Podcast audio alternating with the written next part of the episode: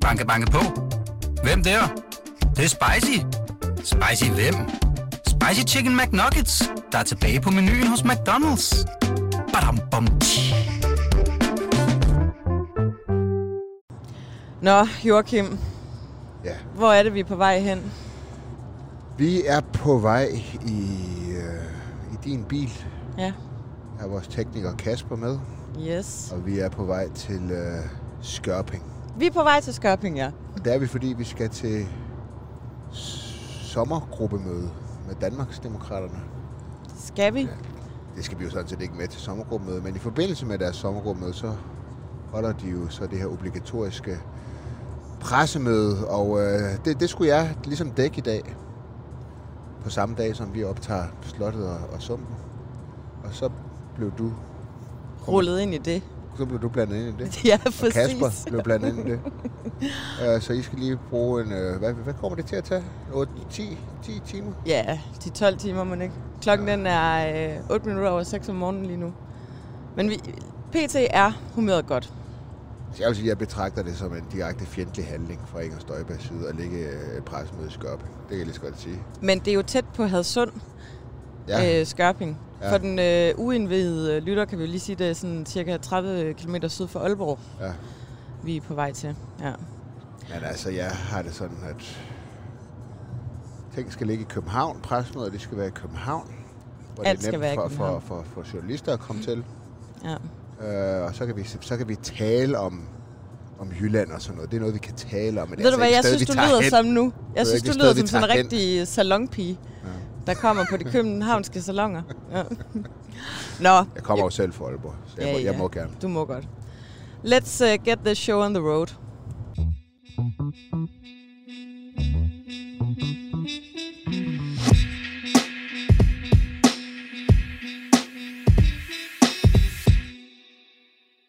Lad os starte med øh, Ellemands øh, våbensag. Han kom jo tilbage i sidste uge øh, fra sin øh, lange, lange sygemelding. Og øh, det første, der ligesom var på hans øh, to-do-liste, det var den her Elbit-sag med de, det israelske indkøb af 19 artillerikanoner, Ja, hvor øh, Folketinget er blevet øh, vildledt omkring udbudsprocessen. ja. Ja, Det er korrekt. Det var en uh, hård... den har han måtte øh, undskylde for. Det må man sige, han har gjort. Jeg tror, ja. han tager undskyld. Jeg har ikke talt på, hvor mange gange han tager undskyld på det. Han lød som sådan en mand, der var kommet for sent hjem fra byen i forhold til, hvad der var aftalen. Ja. Så kan man sige, jeg tror ikke, at, at hvis man kommer for sent hjem fra byen og har en masse undskyldninger, øh, og ikke... Øh, og det kan nogen nogle konsekvenser, så ved jeg ikke, hvordan det går. Fordi det var ligesom det, der var sagen. Han undskyldte og undskyldte og understregede, at som minister, så har han det øverste ansvar. Øh, men øh, nogle konsekvenser, det, det, det skulle det så ikke lige have.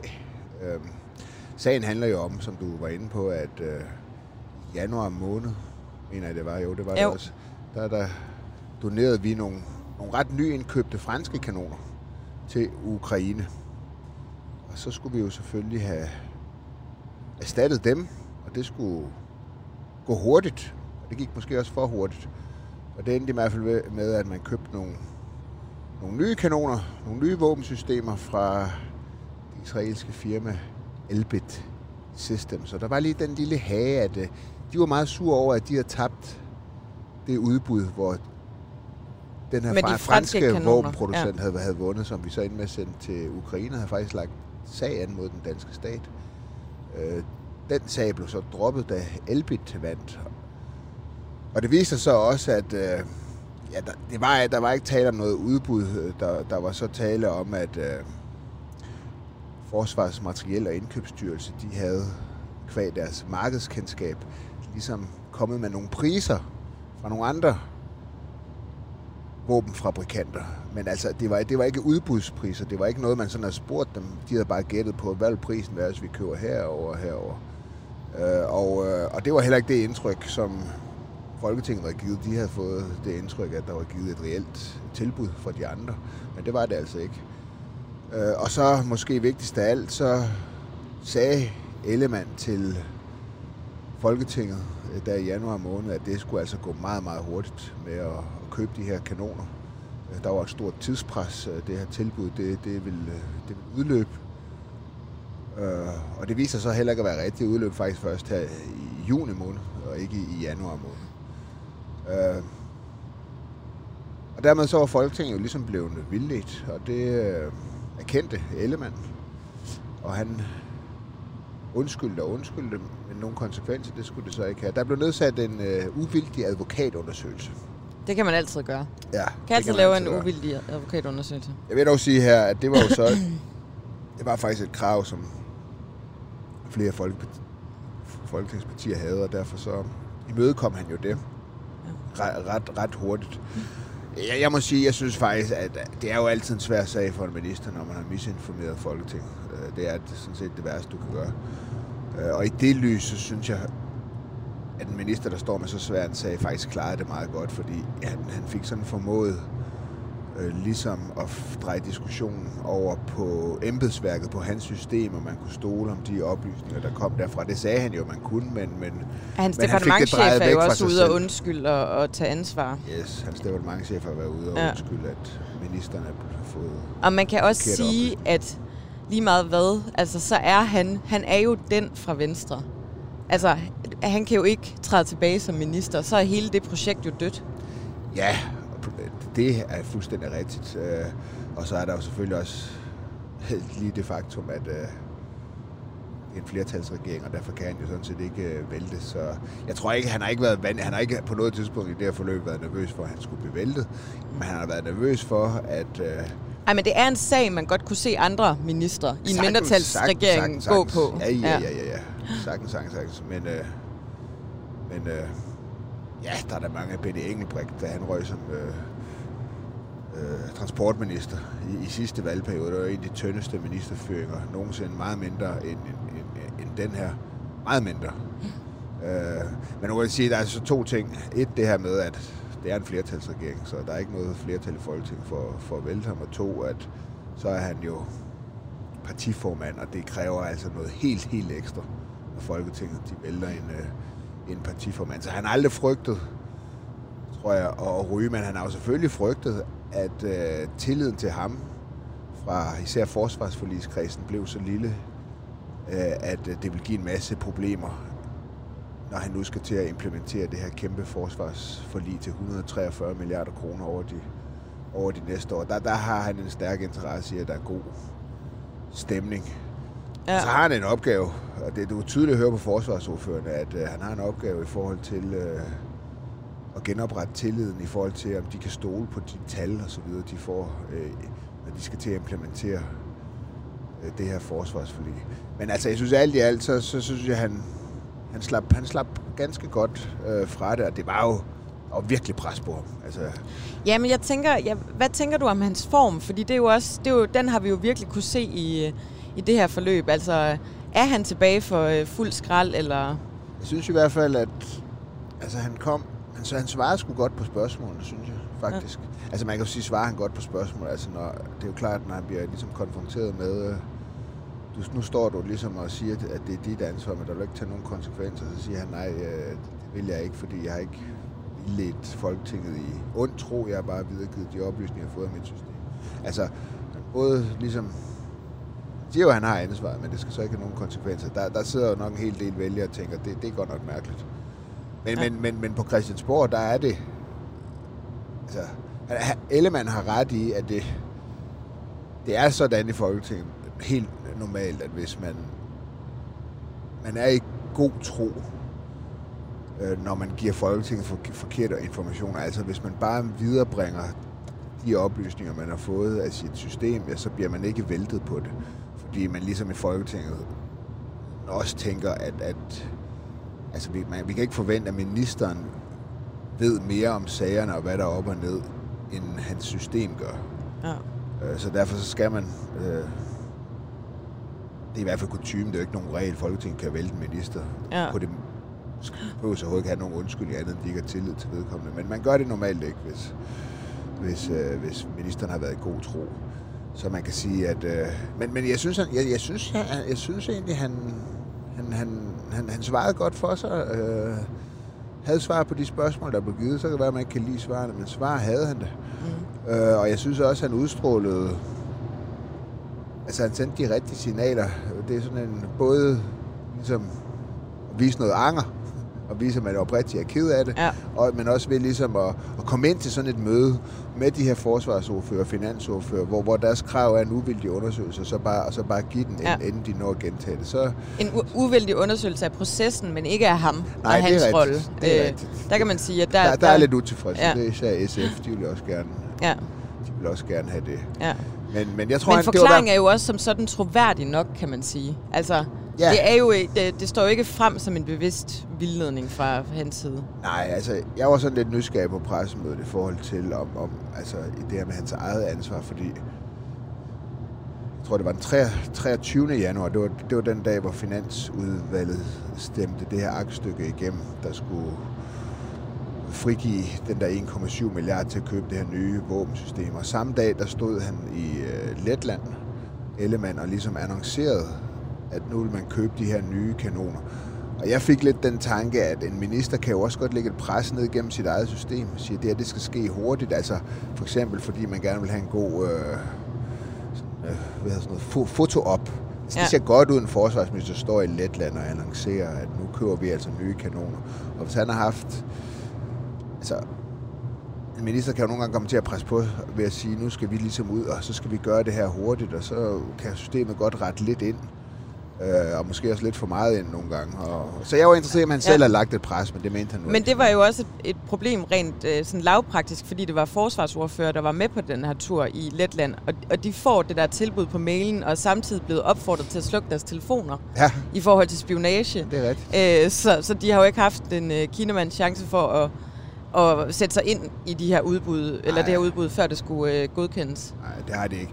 Jeg vil også sige, at det er i enhver situation meget, meget svært for en ordfører at gennemskue sådan et, øh, sådan et udbud. Og min pointe med det er ligesom, at man er som folketing nødt til at have tillid til, at de oplysninger, man får, øh, de, de simpelthen er rigtige, fordi man, man er sgu man er lidt prisgivet, altså Ja. som komplicerede sager. Øh, Ja. Øh, så... Men altså, ja, han, havde ikke, han, han mente ikke, han havde lagt noget voldsomt på pres ned igennem systemet. Men han sagde også, at hvis jeg har, så er det mit ansvar. Ja. ja. Og først og fremmest, så er han far.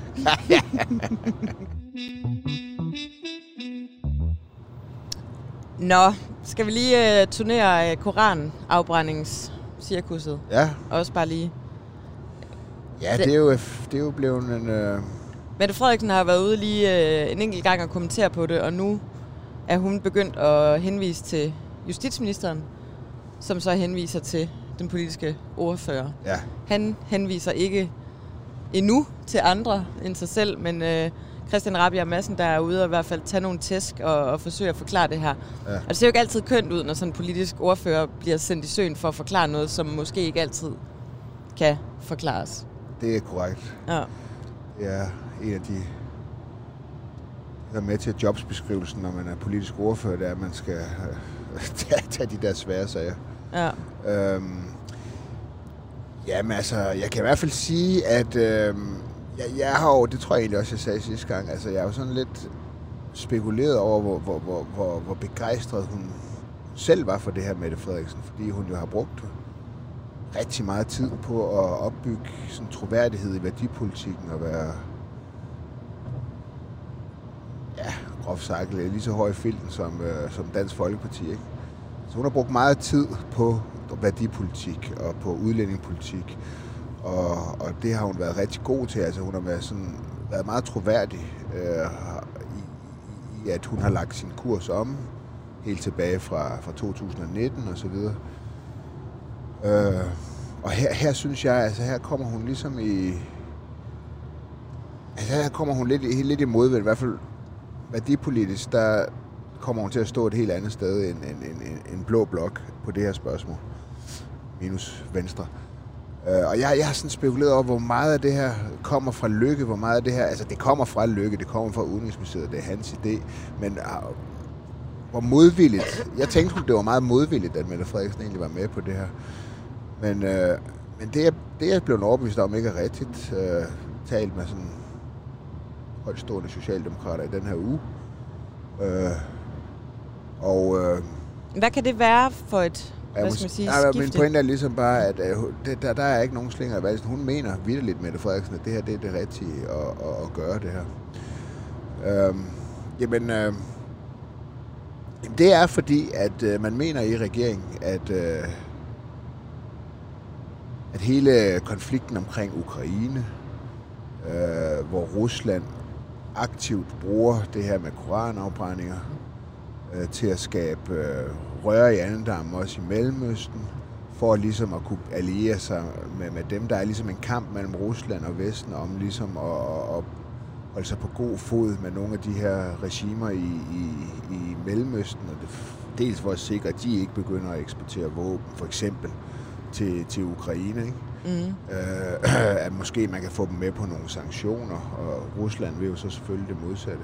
Det er en ting. Det er det her, hun snakker om det globale syd. Hun snakker, altså, de, de har den her tilgang til, til Afrika. Der er også øh, muslimske lande i Afrika, og befolkningen den fordobles frem mod 2050, og der kan komme kæmpe migrationspres mod øh, Europa. Derfor skal man holde sig for god fod med, med nogle af de her nationer også, så man kan lave nogle aftaler, der kan dæmme op for, for store migrantstrømme og sådan noget. Så det er helt på, det er globalt, det er, hvad hedder sådan noget, det, det er virkelig udenrigspolitik øh, på fra, fra øverste hylde, ikke? Ja. Altså det, det, det er sådan nogle dagsordner, som, øh, som øh, spiller meget ind. Øh, så argumenterer hun jo så med, at det er der, hvor den bliver... Det er der, hvor jeg så ikke synes, hun slipper så godt afsted med det, med at ja, hun kan overhovedet ikke lide, at man brænder bøger, må man forstå. altså det er sådan, at Ja. bøger må man slet ikke brænde. Nå, okay. Ja. Øh, det, det bryder hun sig slet ikke om. Hun, hun har også udtalt, at øh, hun godt nok ikke er så troende, men altså, hun vil godt nok ikke bryde sig om, hvis der er nogen, der brænder Bibelen af. Ja. Hvor jeg bare sådan, ja, det, det køber jeg altså ikke et, et sekund, at Mette Frederiksen hun sidder og bliver meget, meget fornærmet over, at der er nogen, der brænder. Ej, nu er der lige blevet, vist lige blevet opfundet en ny identitet her Ja, det til jeg lejligheden. Som, Ja, Ja. ja. Altså, jeg vil i hvert fald sige, for mit vedkommende, det vil, jeg vil være græskatolsk, hvis nogen de brændte, brændte Bibelen. Altså, det, er du sikker på det? ja, det kan jeg garantere dig for. Det er, Ja. altså, det er jeg da godt nok ligeglad med. Øhm, og øh, Jeg kunne godt finde på at brænde bilen. Jamen altså, jeg siger, fyr op under. Altså, hvis det, Jeg har det, faktisk det, en i bagagerummet. Skal vi holde ind på næste tank og lige... Men, øh, og det, det jeg, jeg, er jo sådan, jeg er jo sådan lidt troende og sådan noget, så, så jeg, jeg, men jeg vil godt, det vil jeg lige være ligeglad med. Så jeg, så jeg, jeg synes, at Det er jo også bare fordi, at ens tro er enormt skrøbelig, hvis den kan vakle, når andre brænder det, den er baseret på. Altså, det er jo det, der er sådan lidt ja, kikset i Jo. det, hele det her cirkus. Vil sige, man skulle ligesom tænke, det er jo ikke den fysiske bog og papirerne og omslaget og sådan noget, der betyder noget her. Det er ligesom budskabet derinde. Men der er det så åbenbart, der er anderledes for, for, for muslimer. Der betyder den fysiske bog også noget, øh, har jeg lavet mig fortælle. Ja. Men, øh, men, øh, men, men den her store... Altså, det hele kan jo koges ned til, at den her fortælling om, at det her, det her man, det kan man godt nok ikke lide, at man brænder bøger af, og, og de her helt søgte sammenligninger med Nazi-Tyskland og så videre, som jo var en helt anden situation. Der var det en stat, der konfiskerede mm. andre menneskers bøger øh, fra universiteter og biblioteker Ja. fra private. Det var staten, der brændte borgers bøger. Præcis. Her er det borgere, der brænder staten eller Ja. magtens bøger, eller ja, hvad man skal præcis. sige. Og, ja, og også, også hele det her med, ligesom at, at okay, så altså magtkritik, det er til magtkritik. Jamen altså, religion er da også en magt. Islam er det bestemt en, også en politisk magt i ja. Mellemøsten. Det kan enhver jo se. Og så videre. Så jeg synes, at hun slipper ikke særlig godt af sted med at argumentere for det her forbud. Øh, når man når, når, når det, det jo handler om, det bare er hardcore udenrigspolitik. Ja. Altså, hendes forsøg på ligesom... Ja, og, og, og ligesom sige, at man bør ikke bare brænde ind en hån og brænde andre bøger, andres øh, hellige skrifter af. Man siger, okay, hvis de gik så meget op i, at det var en hån for eksempel mod muslimer i Danmark, så kunne de jo have foreslået et forbud mod koranafbrændinger tæt på moskéer. Ja. For det er jo noget af det, der har generet muslimer i Danmark, det er, at Paludan og andre har stået øh, inden fredagsbønnen og brændt øh, bøger, ikke? Men at, altså det, at de vælger, at det skal være, at det er foran udenrigs, øh, udenlandske Ambassader. ambassader, Ja. Altså så handler det jo i hvert fald, altså det er jo udenrigspolitik, det Ja. handler om, ikke? Ja, ja, det handler jo i høj grad om samhandel. Altså, lad os nu... Ja, pr- ja sådan nogle ting, ja. Ja, Så, så man kan sige, at jeg, jeg synes ikke, deres forklaringer, øh, de, de, øh, de hænger godt sammen. Man kan også sige, hvis man ikke må brænde bøger af, ja. hvor, hvor, det er jo ikke et generelt øh, bogafbrændingsforbud. Der, Nej, nej, det er jo den der nålestiksmanøvre Ja, med ligesom, vi ved, koraner foran ambassader. Vi ved alle sammen, hvorfor. Ja. Det er på grund af Koranen, og, Ja, og at, at det er særlige følelser. Det er på grund af den ene religion, vi skal gennemføre det her. Ja. Det, det kan alle jo se, så hvorfor... Men det vil de jo ikke være ærlige omkring. Det tror jeg nu nok godt, folk kan gennemskue. Så min pointe er, nu er vi jo på vej op til Skørping, ikke? mm. Øh, til Inger Støjberg, hun har da en, øh, en fest øh, med det her. Det er der, der ingen tvivl Tror du, hun kommer til at brænde koraner i dag? Det tror jeg ikke, hun gør. Nej. Men, øh men, øh, men, men hun har jo under andet sted fest. Men det er fordi, at her, her vakler de altså i, i, i- i værdipolitikken. Og så kan man sige, der har været flere forskellige undersøgelser, der viser, at der er faktisk et stort, eller ikke et stort, der er rimelig mange danskere. Der er et flertal for at forbyde det her. Folk, de gider sgu ikke ham Rasmus Paludan og alle de problemer, og det giver med sig. Men jeg har det nok lidt sådan, der er jo sådan nogle sager, ikke, hvor man kan sige, så er 80 procent, det er det ikke engang, men, men så er der måske 80 procent, som er enige om det her. Så, men så er der 20 som er sådan tænker, ja, så lad os da bare forbyde det. Mm. Ja. Øh, ja. så er der måske 20 procent, som til gengæld føler ekstremt stærkt for det her. Og føler, at det her det er virkelig et, et knæfald. Og der er, der er spørgsmålet så, jamen, at, kan det ikke være nogle af de vælgere, som S har fået tilbage fra DF gennem de seneste år, øh, som godt kan finde på at smutte igen, når, når de vakler i vær- værdipolitikken. Det er i hvert fald noget af det, jeg synes, der bliver spændende. Ja. De kommende uger, se om man kan se det i målingerne på S. Ja. Øh, så ja. Vildt Ja, ja. Nu er vi øh, snart ved færgen, og øh, tænker, vi vender tilbage efter. Jeg skal op og have noget færgekaffe nu. Ja, um, jo, jeg vil gerne sige til lytterne, Joachim har jo været i 7-Eleven, inden vi mødtes, ja. og købt drikkevarer til sig selv. Så vi er nogen, der glæder os til at komme op på færgen. Ej, det, det, det var selvfølgelig ikke helt god stil, men øh, min undskyldning er som følger, at vi skulle mødes 5.40, havde Ramon besluttet. 5.40 skulle vi mødes for at nå en færge 7. Hvad var der sejlet? 37. Ja. Ja. Det, den passer da Lige, perfekt. lige to timer til at komme til, øh, til færgen. Altså, På den måde er jeg bare meget en jysk far, Ja. Der Ja, kan der- være der i god jeg kan godt sige, at jeg siger, at jeg går tre kvarter senere. Men skidt nu med det. Men jeg var så nervøs for at komme for sent. Ja. At øh, jeg kun lige nåede at købe ind til mig selv, Ramon. ja, det er fucking godt med dig. Jeg giver kaffe på, kæven, på færgen. Gør du godt. Joachim, nu er vi kommet ombord på Molsfærgen. Ja, vi er så. Du har fået en rød pølse. Ja. Nu er du øh, glad og tilfreds klar til at lave podcast. Jeg igen. u- undgår med nød og næppe at lave en Dennis Knudsen nede Ja. ved bum. Det var det holdt Der var jeg hårdt. ud. Jeg var øh, virkelig i tvivl om, øh, om det blev øh, endnu en Dennis Knudsen historie, men Du måtte holde mig tilbage. og øh, heldigvis er jeg jo lidt stærkere end dig, så det var ingen problem for mig. Nå, Joachim, vi, øh, vi er nødt til lige at øh, turnere, hvad der sker i konservativ. For der sker jo faktisk også lige lidt for tiden. Det må man sige. Øhm, Det har virkelig været en vild uge for dem.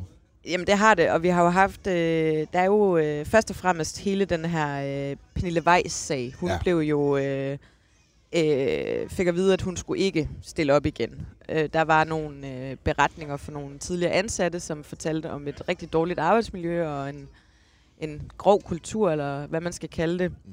Og, og, øh, og det, øh, det blev ligesom øh, øh, besluttet fra konservativ, at de ønsker ikke, at hun skulle stille op igen. Hun vil ikke trække sig Mm. øh, Pernille Weiss. Og nu er der jo sket det i løbet af, af ugen her, at der faktisk er to vælgerforeninger. Mm-hmm. Øh, konservativ vælgerforening øh, i Silkeborg og på Fanø, som gerne vil opstille hende. Mm. Mm. Og øh, Det er simpelthen indstillet, at hun skulle være spidskandidat. ja, det har de. Og øh, Søren Pape er ligesom gået ind i sagen, har sendt en mail til de her to øh, vælgerforeninger, hvor han, øh, han skriver til dem, I udviser mistillid til partiets øh, ledende organer. Øh, og så skriver han, øh, dette parti har altid været sin egen værste fjende, der intern ævl og kævl altid er udstillet i medierne. Men det må så være det, I ønsker. Jeg er dybt chokeret over jeres opførsel. Var der ikke også noget med her mere Ja, min Okay, skuffelse er større end vreden. Ja. Ja. Jeg troede, I var bedre end dette. Far, far Ja, far ikke, øh, far ikke ikke han er skuffet. Ja. ja. Og den der, jeg troede, I var bedre end dette, den er også bare, uff, den går lige i hjertet. Ja. Men øh, nu har Silkeborg øh, Vælgerforening så faktisk trukket sig og vil mm. ikke opstille hende alligevel. På Fanø, der øh, kalder de det voksenskæld ud, det de har fået sådan en pape. Formand for Vælgerforeningen siger, jeg har aldrig mødt sådan en pape, og så får man sådan en mail her, hvad hvad er nu det for noget?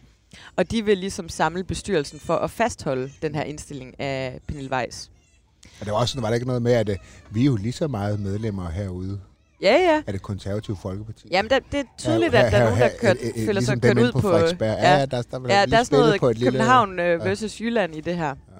Men, øh, men det virker i hvert fald ikke som om, at, øh, at det bliver... Hun giver ikke op uden kamp, og, og hun har jo også nogle, øh, nogle støtter omkring sig, som, øh, som i hvert fald er klar til at, at bakke hende op.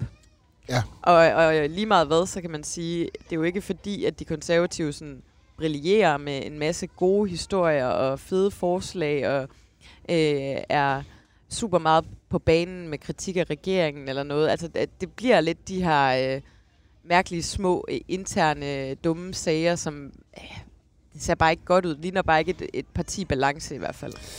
Nej, og man må også sige, at meningsmålingerne, de, de er heller ikke gode endnu. Altså, de ligger stadigvæk under valgresultatet, som jo var en gedin skuffelse. Ja. Øhm, 5,5 fik det, ikke? Jo. Og de, jeg tror, at i mandags, der fik de 4,5 ja. i, i voksmeter, så... Jeg tror, de fik 5,4, og nu ligger de på 4,5. Det ja. er også lige meget. Godt. Flueknæpperi. Yes. Det kan vi godt lide. Så, så det er ikke sådan...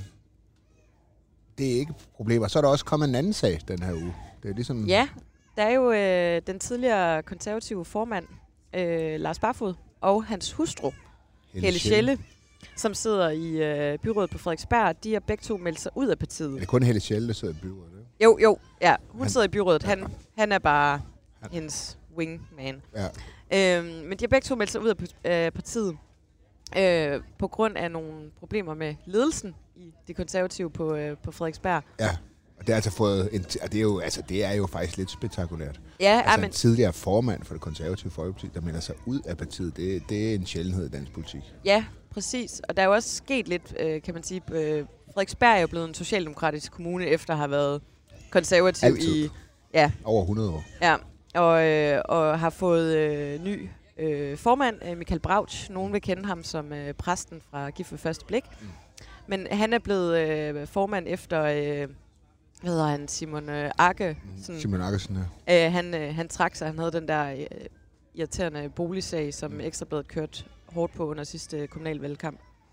Men han er ligesom blevet formand, og, og med ham er der ligesom kommet lidt noget andet. Mm. Han er nok lidt mere, hvad skal man sige, sådan øh, socialkonservativ, end hvor Akkesen måske var lidt mere klassisk konservativ. Mm. Jeg tror, at Helle Schelle hører til den her klassisk konservative øh, gren. Og, øh, og der har været nogle øh, skamysler internt i øh, partiet. Øh, der har været en opfattelse af, at hun ikke har haft lyst til at, at øh, medarbejde, eller arbejde sammen, eller arbejde med resten af partiet. Altså, det kommer jo af, at efter Simon Arkesens afgang, så skulle man jo finde en ny formand ude på Frederiksberg, men først og fremmest en ny spidskandidat til borgmesterposten. De har jo selvfølgelig et håb om at genvinde øh, borgmesterposten på Frederiksberg på den her konservative højborg.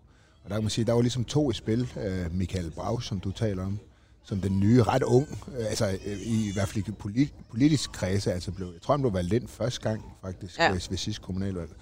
Øh, og så Nikolaj... Jeg tror ikke, han er, han er ung, men han er ny i politik. Han, nej, det er også det, men ja. ung, ung i politik øh, på, på den måde.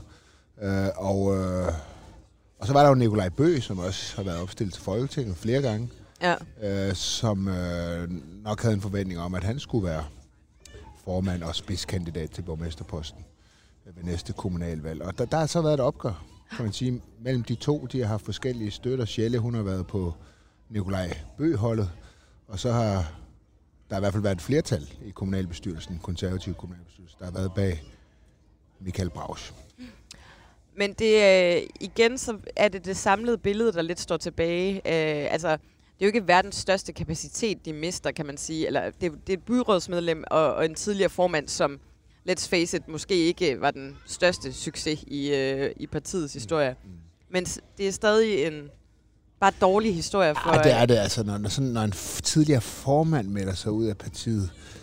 Øh, altså, det er ikke noget, som... Øh, på nogen måde er, er godt. Det, det, man kan sige, at hver parti har jo sådan nogle, på en eller anden måde nogle kulturbærer eller, eller nogle profiler. Nogen, der på et tidspunkt har, har været helt fremme i bussen, og det har Lars øh, bare fået være. Og når, når, når så nogen ligesom melder sig ud, det er jo nogen, der på en eller anden måde også bliver lyttet ekstra meget til øh, i baglandet. Altså, det er jo ikke sådan, det er jo, det er sådan noget, hvis man møder sådan nogen øh, tidligere formand til et landsmøde, eller hvad det nu er, altså, så man lytter på, hvad, hvad sådan nogen har at sige. Nogen, der selv har prøvet at være med, med i toppolitik, ikke? Og så når de melder sig ud, ja, så, så er det, det er sådan en ev. ev. Det, det, det, det er træls. Ja. Og det er også meget sjældent, at formanden melder sig ud. Det er jo normalt nogen, der sætter sig ned. Eller ikke rigtig siger noget, men, men, men det kan godt spille en rolle øh, i, i et partis bagland. For eksempel, hvis der er problemer, så kan sådan en tidligere formand godt øh, gyde olie på vandet og sådan noget. Ej, nu skal vi lige tage det rosen. Der bliver lyttet ekstra meget til, hvad sådan nogen siger. Så det er et tab, når de melder sig ud. Det, det gør ikke noget godt for stemningen i et parti. Nå, men lad os øh, slutte her, fordi jeg tænker, du vil gerne lige op i buffeten igen en enkelt gang, inden vi... Øh... Ja, det der, jeg må sige, det der, det der bacon, der er stegt øh, nærmest til ukendelighed, det, det har en lige vis noget til dig. tiltrækningskraft mig lige nu. Ja. Godt, jamen øh, vi vender tilbage senere.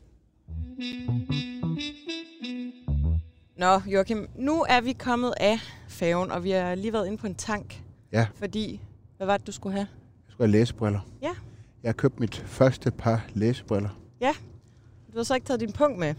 Så jeg har faktisk Nå ja. købt dit første Det er par læsebriller. Men jeg er ikke så meget boomer, Nej, at jeg ikke lige kan overføre. ja, godt. Nå, vi troede faktisk, vi var på vej til Skørping. Øh, det viser sig så, at vi er på vej til Rebel. Men, men nu er jeg jo Øh. fra Nordjylland. Det er det, er, det, er det samme. Det er det ikke for mig. Men vi er på vej til øh, Comwell i, øh, i Rebel, øh, hvor vi skal snakke med Inger Støjberg. Hvad skal vi spørge hende om? Jamen altså... Øhm, jeg synes jo, noget af det interessante ved Inger Støjberg, det er jo, at hun har lavet et parti, hvor hun på den ene side har understreget, at hun ikke er noget protestparti. Øh, og på den anden side, så ligger hun sig jo i mange sager, hvad skal man sige, et andet sted, end øh, sådan der de regeringsbærende partier gør. Så jeg kunne godt tænke mig at vide, om den aktuelle debat om koranafbrænding, om det ligesom vil blive et, et krav fra Inger Støjberg i så fald, hun skulle pege på en borgerlig statsministerkandidat, om det vil være et krav, at, at, at den lovgivning, der måtte komme, det er de jo annonceret, at der kommer noget på det, at den skal rulles tilbage. Ja. Fordi jeg, jeg kunne godt forestille mig, at øh, enten så er det jo en skovsnegl, hun, hun på et tidspunkt kunne komme til at skulle æde, øh, hvis nu hun skulle være i en regering med Venstre, de ikke vil rulle de indskrænkninger af ytringsfriheden tilbage i forhold til koranafbrændinger, som, som de jo har annonceret. Øh, at det, det, det, kunne, det kunne godt blive en skovsnegl, hun kom til at æde. Ikke? Øh, så der, der er jo nogle gange i politik, ikke? Der, der er det opportunt at have et, et synspunkt øh, på et givet tidspunkt, men når man så indgår i en regering, ja, så bliver det lidt sværere. Det har vi jo set det har vi set. udøvet et par gange, synes jeg, under den her korankrise, eller hvad vi skal kalde den. Ja, Der er jo øh, Venstre, der også har måttet æde en, en stor skovsnegl i den forbindelse, ja, i forhold til deres tidligere standpunkter. ja. Og Lars Lykke i øvrigt også. Godt, jamen øh, vi øh, triller ind i øh, Rebil Downtown lige om lidt, og øh, så hører I fra os igen. Inger Støjberg, du har talt meget om landdistrikter i dag og jeres politik øh, for, for de områder af, af Danmark. Men kan du ikke forklare øh, vores lytter, hvorfor skal man stemme på Danmarksdemokraterne, hvis man nu bor i København? Jamen, øh, det skal man jo, hvis man øh, deler vores øh, værdisæt. Øh, altså, det her handler jo ikke om, om København versus resten af landet. Jeg holder jo af København som en stærk hovedstad, og vi skal have en stærk hovedstad. Problemet er bare, at Danmark er ved at knække over, og det bliver vi nødt til at tage alvorligt. Øhm, så så altså, jeg synes, man skal også passe lidt på med ikke at sætte sådan nogle falske modsætninger øh, op.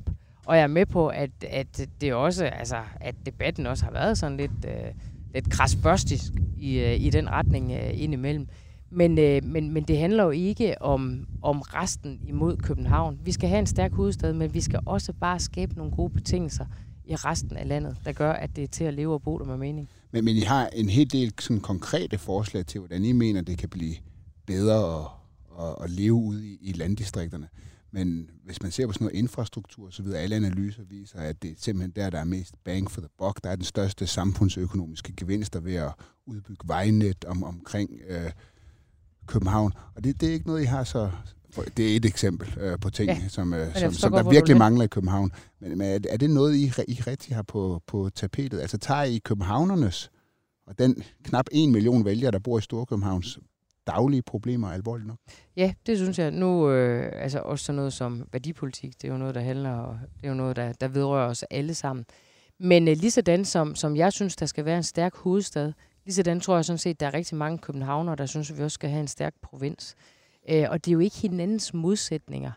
Men, men, men det er det, det nogle gange bliver lidt øh, gjort til, fordi jeg synes, at der har været for meget fokus på København, og der har været for stor fokus på lige det, der foregår omkring Christiansborg, og mm. knap så meget om det, der foregår i Christiansfeld. Men har I nogle konkrete forslag til, uh, ligesom nu har I det her kørselsfradrag til ude i landdistrikterne, og Ja, det vil faktisk komme en københavner til gode, hvis han skal arbejde ude i en uh, landdistrikt. Okay. Så ja, det ja, kan så, man, man så pendler sige. meget. Men, øh, men, men I har også det her udflytning af stu- studiepladser osv. Men har I så nogle, eller er I på vej, kommer I på et tidspunkt med noget, som også kan ligesom gøre dagligdagen lettere for, for folk, der bor i Storkøbenhavn? Jamen, hvis du nu tager sådan noget som, uh, som omegnen til København, så tror jeg faktisk, der er rigtig mange. Nu det er ikke så lang tid siden, vi havde et, et medlemsmøde i, i Hvidovre. Og jeg kan bare høre de diskussioner, som man har, når man bor i omegnskommunerne. De minder sjovt nok ret meget om nogle af de diskussioner, som man har, når man bor i nogle af yderkommunerne, fordi man også godt kan føle sig koblet noget af og lidt overset fra Rådhuspladsen og, øh, og fra de store avisredaktioner, nu skulle jeg sige det, mm. øh, fra de store avisredaktioners side. Øh, så, så der er altså flere ting, der samler, tror jeg, end, end der skiller, også hvis du nu for eksempel kommer til sådan noget som, som om, omegnskommunerne. Øh, jeg kan godt tænke mig lige at gå ind i et par konkrete ting, I siger i jeres øh, principprogram. Du elsker jyder. Det er tydeligt. Du vil gerne øh, gøre det bedst muligt for jyderne. Øh, I talte om det her med udflytning af velfærdsuddannelser, og at der blandt andet her i Rebel øh, Bakker, hvor vi står, ikke bliver oprettet et øh, pædagogseminarium. Der ligger et øh, pædagogseminarium 21 km herfra. Altså, er, er jyderne lidt dogne, siden de skal være, have pædagogseminarier for eksempel i alle byer? Altså for det første er det ikke sådan, at øh, jeg bare elsker jyder, og, og jeg kan også høre, at du heller ikke helt har læst vores principprogram, for det hedder faktisk et sammenhængende Danmark. Øh, og, det er jo heller ikke blevet lagt op på hjemmesiden endnu. Nej, det er rigtigt. Ja, så, så jeg, faktisk undskyld, jeg, har faktisk ikke, jeg har kun din, jeres jeg ord. Ja. alle ord tilbage. Ja. Undtagen det med pædagogseminariet. Ja. Øh, nej, når nu det er vigtigt at få flyttet øh, velfærdsuddannelser ud, så er det jo for netop at, at styrke både muligheden for... Øh, for at kunne blive i det område, hvor man nu er født og opvokset, men, men jo også at tiltrække Men kan man ikke fragte unge. sig 21 km for eksempel, når man jo, bor her i Rebel? Til Aalborg. Ja. ja. Jamen selvfølgelig kan du det, men det er jo et spørgsmål om at prøve at prioritere nogle af de her uddannelser, og også at få den flyttet ud, fordi Altså, der blev, det blev jo ikke betydning. oprettet her i Rebel, fordi der ikke, øh, man vurderede, at der ikke var tilstrækkeligt, der ville ja, søge. det var jo så, inden man overhovedet gik i gang. Ikke? Tænk så, hvis man havde gjort det samme omkring ja, de uddannelser, der er blevet lagt til Jøring, øh, bioanalytikeruddannelsen i, øh, i Jøring, øh, for eksempel. Øh, nu jeg har ikke set optaget her i år, men hvis man lige kigger sidste år, flot optag, rigtig velfungerende uddannelse, men det kræver jo også noget af den kommune, hvor det så kommer til, fordi man kan ikke bare lige lægge én uddannelse ud. Der skal jo selvfølgelig et ungdomsmiljø øh, med, som skal følge med, og derfor så har man jo i Jørgen gået sådan meget aktiv ind og opbygget et, øh, altså sådan et campusområde, som, som jo så gør, at det tiltrækker mere også. Øh, jeg er jo selv født og opvokset lidt uden for Skive. Øh, der har vi altid haft et øh, lærerseminarie, og øh, jeg tør godt at påstå, at årsagen til, at vi i ringere grad har manglet lærer, øh, lærere på vores egen end tilsvarende egne, det er selvfølgelig, fordi der er en læreruddannelse, fordi der er altid nogen, der så bliver der. Øh, og, og det har vi da draget stor gavn af. Og det er jo ikke noget, at at, øh, at bare altså, øh, den enkelte familie gør, men det gør hele egnen jo. Det gør virksomhederne jo også, fordi det er også noget af det, der gør, om du kan tiltrække arbejdskraft og sådan nogle ting. Så det er jo derfor, at det er så vigtigt for os, ikke bare at få statslige arbejdspladser flyttet ud, men også at få flyttet øh, sådan noget som uddannelse ud, fordi det er med til at skabe et godt fundament. Nu, jeg er også selv øh, vestjyde, jeg kommer fra tæt på Varde.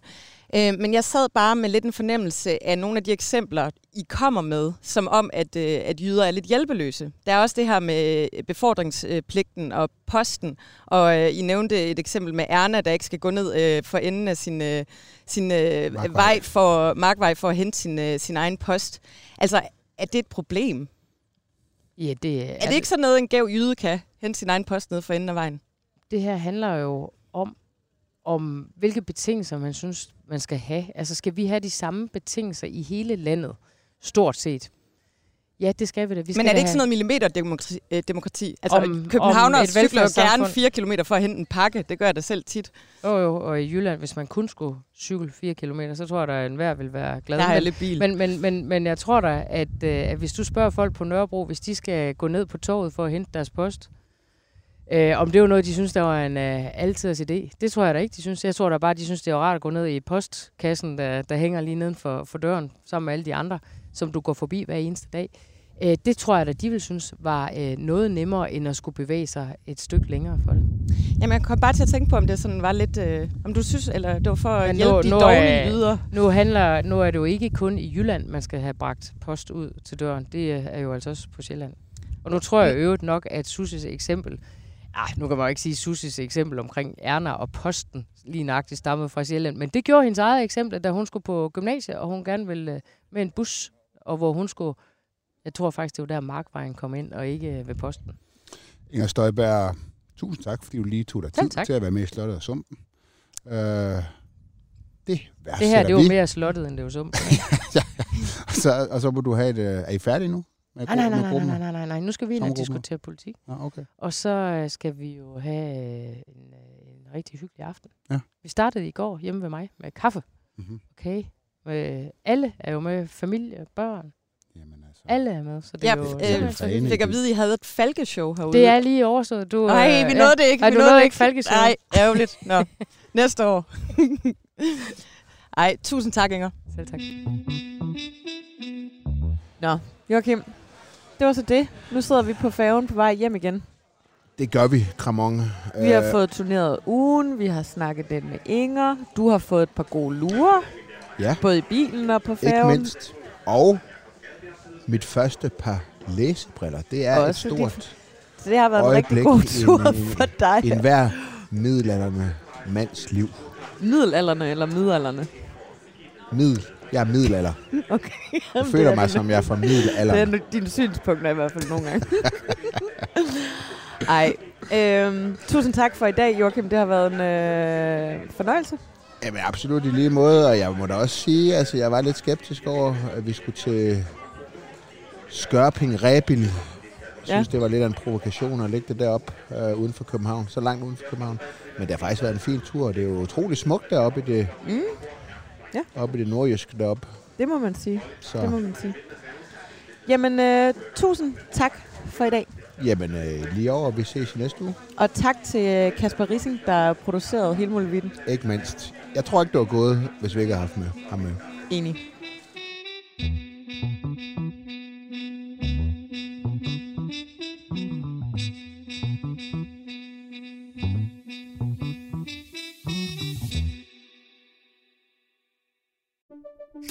Banke, banke på. Hvem der? Det, er? det er spicy. Spicy hvem? Spicy Chicken McNuggets, der er tilbage på menuen hos McDonald's. Badum, bom, tji.